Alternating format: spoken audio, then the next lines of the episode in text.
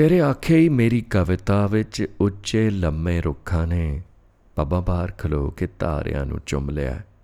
ਚੰਨ ਨੇ ਬਨੇਰੇ ਤੇ ਬਹਿ ਕੇ ਰਾਤ ਦੁੱਖ ਸੁੱਖ ਕੀਤੇ ਨੇ ਤੇਰੇ ਨਾਲ।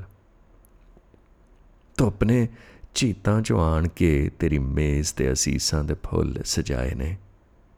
ਮੈਂ ਦਵਾਤ ਨੂੰ ਕਿਹਾ, ਕੁਝ ਅੱਖਰਾਂ ਜੋਗੀ ਸਿਆਹੀ ਦੇ ਦੇ। ਕਲਮ ਤੋਂ ਮੰਗੀ ਹੈ ਲਿਖਣ ਦੀ ਜਾਚ, ਸਭ ਨੂੰ ਤੇਰੇ ਵਾਸਤੇ ਰਾਜ਼ੀ ਕੀਤਾ ਹੈ ਤੇ ਤੂੰ ਮੇਰੀ ਪਹਿਲੀ ਕਵਿਤਾ ਤੇ ਇੰਜ ਵਿਅੰਗ ਨਾ ਕਸ, ਮਖੌਲ ਨਾ ਉਡਾ। ਤੂੰ ਨਹੀਂ ਜਾਣਦੀ, ਤੂੰ ਹਰ ਸਾਹ ਇੱਕ ਕਰਿਸ਼ਮਾ ਏ।